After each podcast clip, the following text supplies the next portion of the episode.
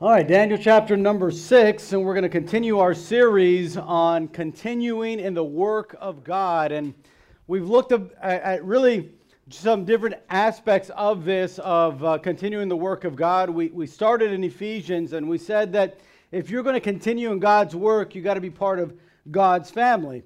Uh, there's no way of doing God's work with being, without being part of God's kingdom or God's family. And that was the first step in continuing in the work of God. Then we talked a little bit about what that work entails and, and how we're to view ourselves as, the, as a worker. We're, we're a farmer and we're a building. And we said that we're God's farm. God works on us so that we can work on others. We're God's building. God builds us up so we can build others up. And our work is to be producing gold uh, and silver and precious stones, things that have eternal value. And then we said that Paul, uh, in that same passage in Corinthians, he said, not only do we can we have work that produces gold, silver, and precious stones, but we could also produce work that is wood, hay, and stubble. And we said that the wood, hay, and stubble are things that are temporary, things that really only last for this life and won't really matter after it. And there's so much more beyond this life that when you think about it, when you see the value of it, you'll find that in the end it really is just wood, hay, and stubble. It's meaningless, it's temporary. Uh, it's going to go up in smoke and nobody's going to care. But those things that are godly, those things that are in the work of God, are things that will remain eternal, things that will uh, be uh, something that will make a difference and impact the lives of others.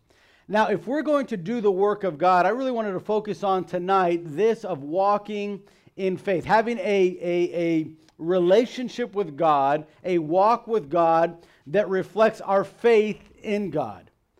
Now, anyone that's ever impacted someone else's life uh, has been someone that has remained in the work of God long enough so that that work can impact someone else.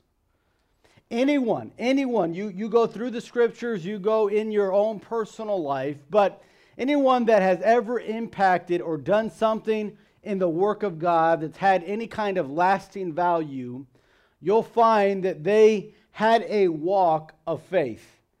And they had to remain in that walk of faith so they could produce something of an impact in the lives of others. Now, have you ever, and think about this, have you ever had someone impact life, impact your life in such a way that you changed because of what they said or what they did, because of what they taught you, or because of something that you learned from them, from maybe watching them or hearing them. Uh, maybe you've had, if you're playing sports, you maybe you've had a coach that was there that really taught you how to play the game the right way. And they, they, they took time to sort of train you on how to do and develop skills in whatever game or whatever sport you've played. Or, or may, maybe you're a musician and you had a music teacher that had a lot of passion and they were able to pour into you their knowledge, and because of that, you became a better player on that instrument.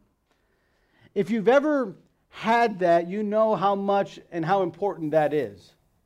Man, I, I, I've always admired people that have that kind of impact. I've had many that have had that kind of impact in my life. Uh, people that have just taken time, and I've, I've found that there's so much to learn from them. You know, there's something to learn of people that just do something long enough to be great. I, I admire people that, uh, even that are perhaps not Christians, but they do something at a high level for a long time. You can't help but admire them.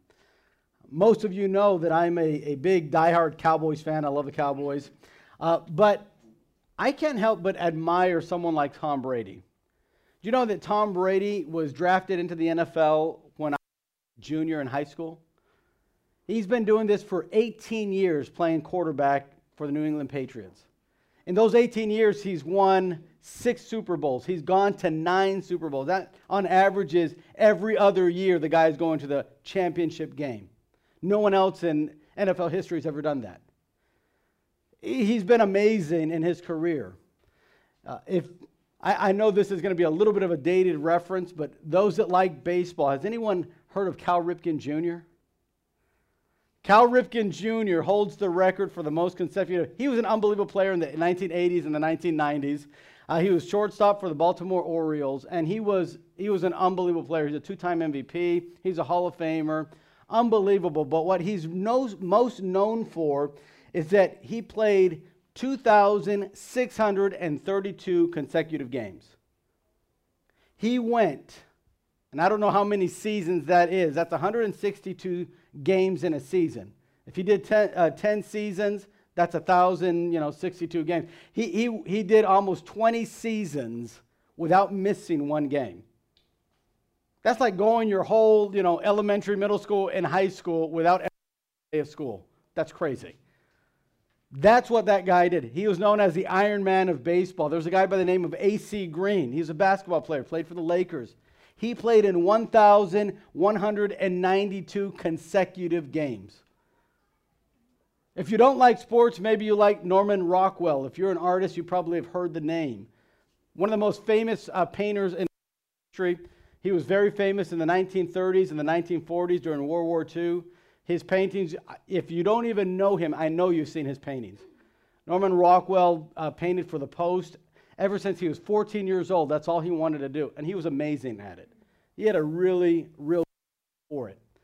Uh, when he passed away, the Massachusetts nominated him as uh, their uh, representative of the most famous painter out of the state of Massachusetts. He was, he was an amazing man.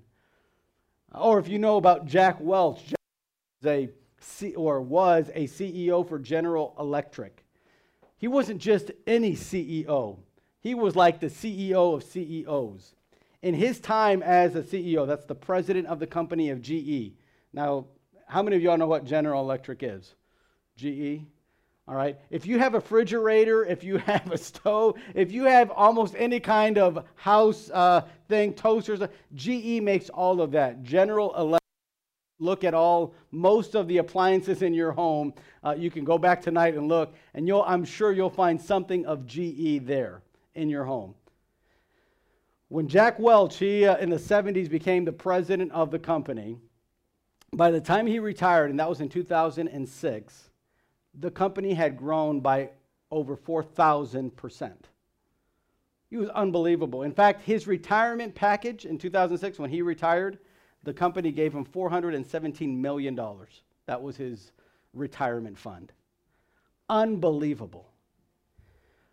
But as I think of all of these people, whether it's Tom Brady Jr., AC Green, uh, whether it's Jack Welch, or whether it's Norman Rockwell, all of these people have something in common. And that is that they did what they did over a long period of time. They weren't just great for one year. They didn't just win one Super Bowl. They didn't just win one championship. It was over and over and over. Every day, every day, every day. And let me tell you something. If you are going to do something great in the work of God, this walk of faith has to be something you do every day, day in and day out. You know, each and every one of us in here has the potential to be like a Cal Ripken Jr., to go 2,000 games going over and over, playing and playing again and playing again and playing again and being so consistent. You know, you might not be able to do that in baseball, but you can certainly do that in your Christian walk. God is looking for someone that will just decide today, I want to have a walk of faith. I want God to do something. I, I, listen, a lot of people have impacted my life. I'd like to impact someone else's life. That's what the work of God is all about. It's impacting other people's life. But here's the question.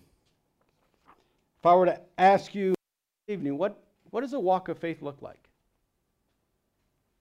How do you know if you have a walk of faith anyway? Is having a walk of faith holding a Bible like I'm holding it now? I have a walk of faith. Is it walking like this with the Bible? That guy's got a walk of faith. What does it mean to have a walk of faith? How do you spot someone that has that? Well, this evening, that's what we're about. What exactly it means to have a walk of faith. Look in Daniel chapter 6. We're going to start there. And I just want to share with you really quick five characteristics. Five characteristics of what it means to have a walk of faith in your Christian life. Because if you have a walk of faith, let me tell you something, you're going to be doing the work of God in your life. Having a walk of faith allows you and empowers you to be able to impact someone else's life. A walk of faith. Daniel chapter 6 is the first passage I want to look at. Daniel chapter 6, verses 10 and 11 know that Daniel, if you don't know the story, was a, a, a teenager really when he was driven away from his home uh, city of Jerusalem, taken in captivity to Babylon, taken by perhaps the, one of the most ruthless kings in history, Nebuchadnezzar. The Babylonians were some of the most ruthless people alive. They were at that time for sure the most ruthless people, but even in all of history, history tells us that usually when they would conquer a people, they would be sure so that when they were moving the people to their capital to become slaves for them, in order to make sure that that slave would not go back and want to have the desire to go back to where um, what they would do is they would line up their parents and they would mutilate their parents. In other words, they would cut off their mom's arm and then cut off the other arm and then the leg and then finally the head. And they wanted that to burn so much in their mind that they would never want to return to the city where they were from. Now, I don't know if that happened to Daniel. That's just what history tells us of how ruthless they were. They would put the heads of the people that they conquered on their city gates and on their city walls. They were ruthless people.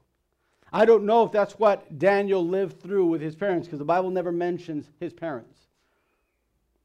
But we know that Daniel gets to this place there in Babylon,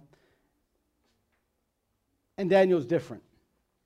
He's different from everybody else.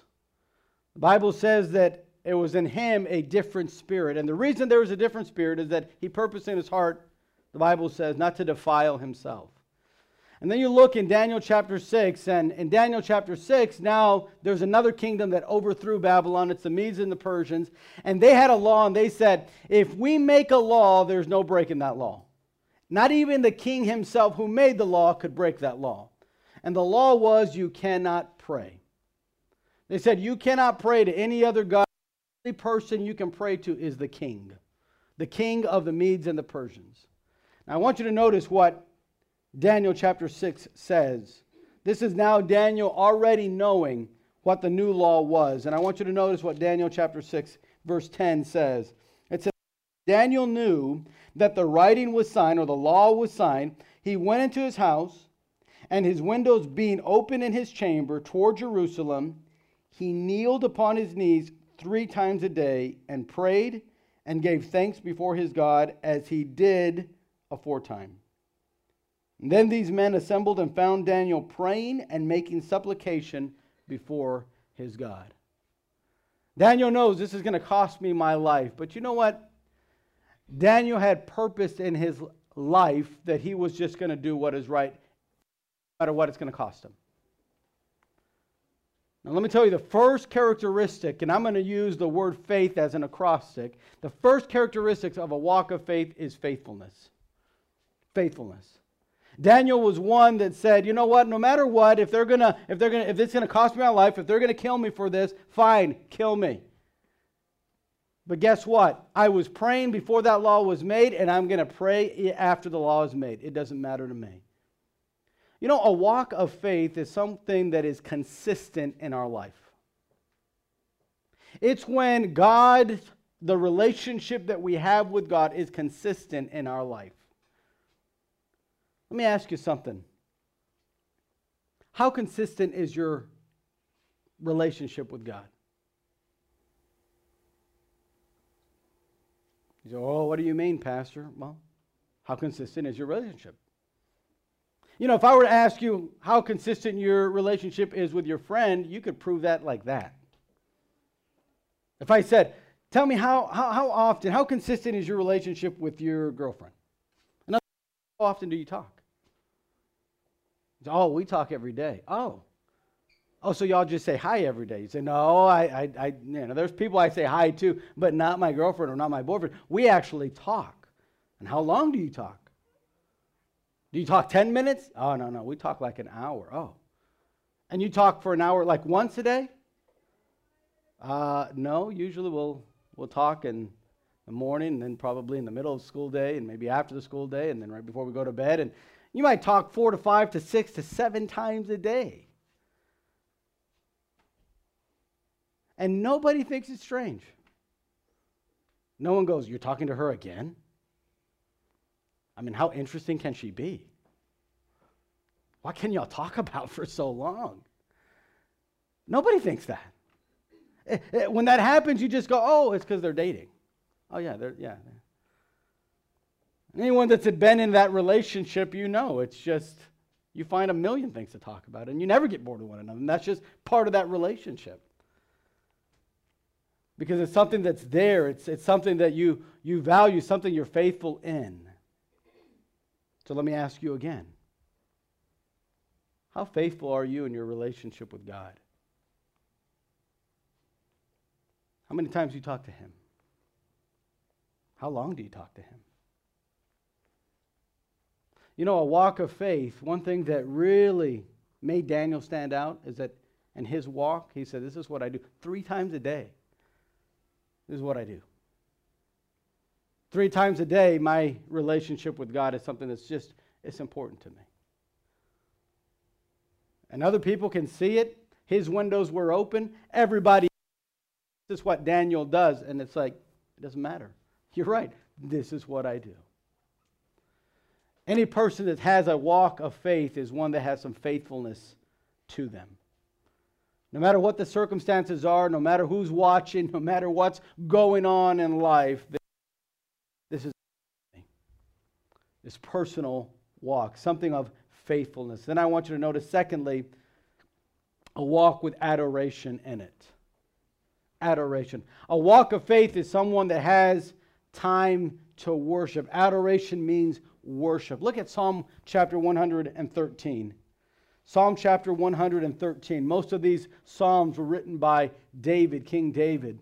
I want you to notice what he writes here in this psalm, or really probably what he sang, and somebody wrote, wrote it down. But listen to this. He says, Praise ye the Lord. Praise, O ye servants of the Lord. Praise the name of the Lord. Blessed be the name of the Lord from this time forth and forevermore. From the rising of sun unto the going down of the same, the Lord's name is to be praised. The Lord is high above all nations, and his glory above the heavens. Who is like unto the Lord our God, who dwelleth on high? Who is like, or who humbleth himself to behold the things that are in heaven and in the earth? He raiseth up the poor out of the dust, and lifteth the needy out of the dunghill, that he may set him with princesses and with the princes of his people. He maketh the barren woman to keep house, and to a joyful mother of children. Praise ye the Lord. You know, if you're going to have a walk of faith in your life, or if you've ever found somebody that has a walk of faith, you'll find this. They're people that adore God.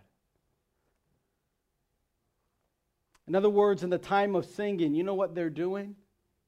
They're singing. They're not looking at their watch and going, Is this going to be done soon? They're not looking at their neighbor and making jokes. They understand that when it's time to sing, it's not just something to do before the message because we got to get something to do. We got to we got to kill time somehow. No, they understand, you know what? This is a time of worship. This is a sacred time. It's an important time. It's a holy time. And let me tell you, it, it matters if you sing or don't sing. God wants to hear your singing and my singing. God wants you to worship him. You know, anyone with a walk of faith, you'll find in their life that there are people that love to adore God. They love just to worship Him, to sing. It's not always the people with the best voices either. You don't have to be a famous singer to be able to worship and sing. But anyone with a walk of faith, let me tell you something. If you want a walk of faith, a real, listen, you want to make an impact in someone's life, learn to, to worship God. Learn to worship God. And the third characteristic of someone that has a walk of faith is someone that has intentionality in their life. So, what do you mean by intentionality? I'm talking about the intentionality of growing of growing in your faith, in your relationship, in your love. the intentionality of growing. Look at Psalm chapter 119. You're already there in 113. Just go a couple pages down. Psalm 119. And if you look at verse number 11, it says, Thy word have I hid in mine heart, that I might not sin against thee.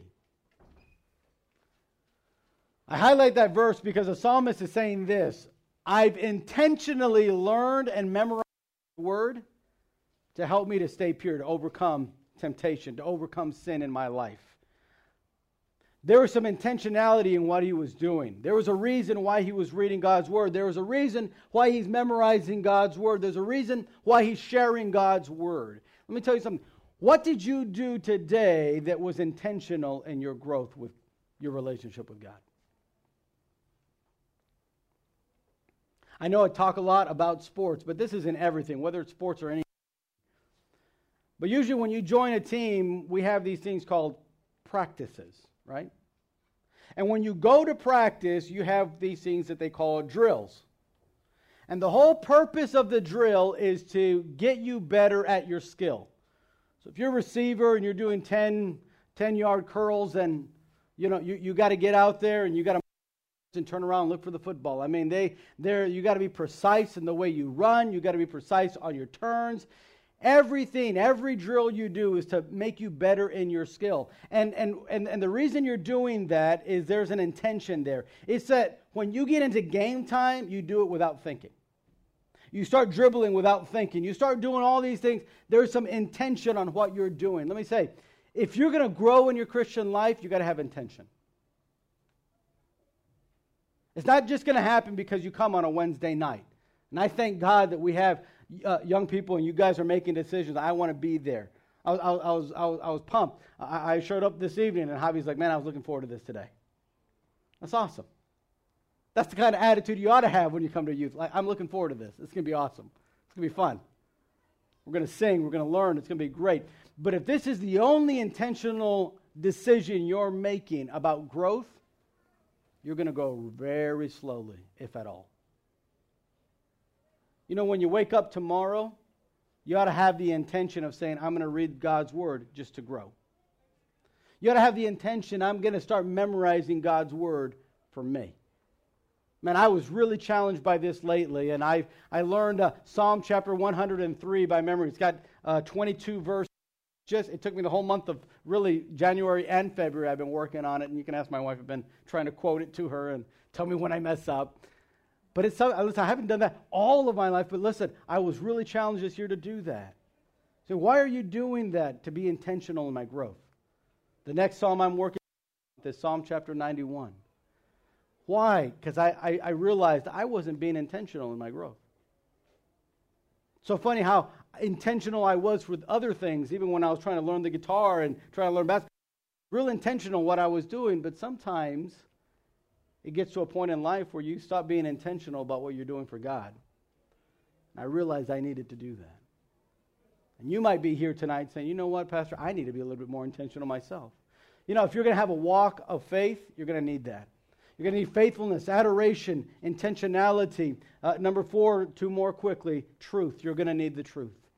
Paul wrote to the Thessalonians and he said, I'm glad that when you what I was writing to you, you didn't just receive it as, oh, that's Paul's opinion. You said you received it as it really is, the truth. And let me tell you something you need the truth today. The Bible says the truth will set you free. There's a lot of bondage today. A lot of people are captive, held captive today.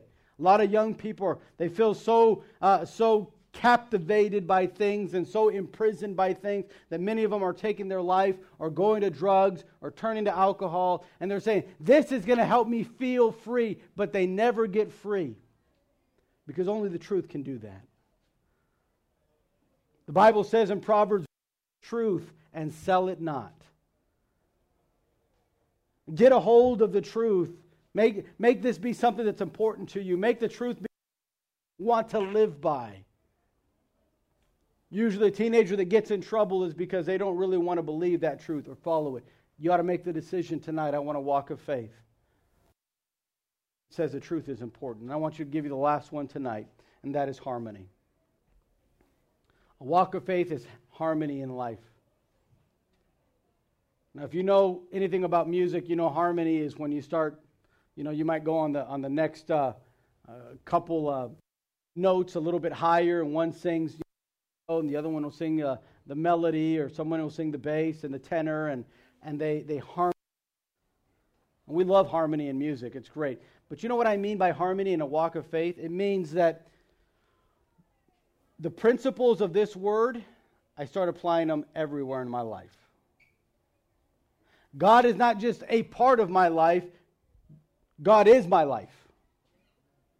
I was talking to a, a young couple that's looking to get married here soon, and I was talking to them about, hey, uh, what have you all thought about where you're going to work and what you're going to do with your lives and, and how you're going to uh, uh, raise your family? And the first thing, you know what I I said, you know, what you graduated with, uh, there's a possibility that your job may take you to many cities.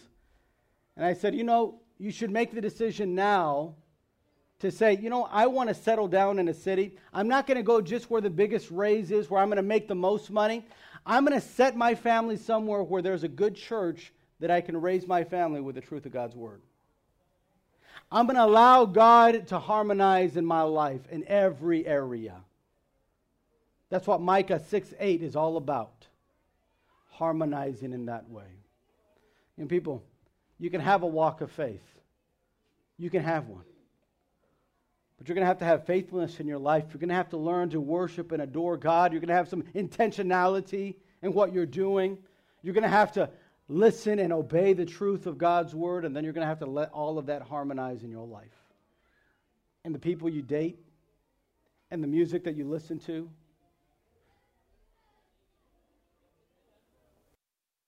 the way that you talk and what you talk about, the way you use your social media. I mean, let it harmonize everywhere in your life. You can have a walk of faith. If you have a walk of faith, I'm telling you, do the work of God. And tonight, decision, I'm going to have faith. That kind of walk.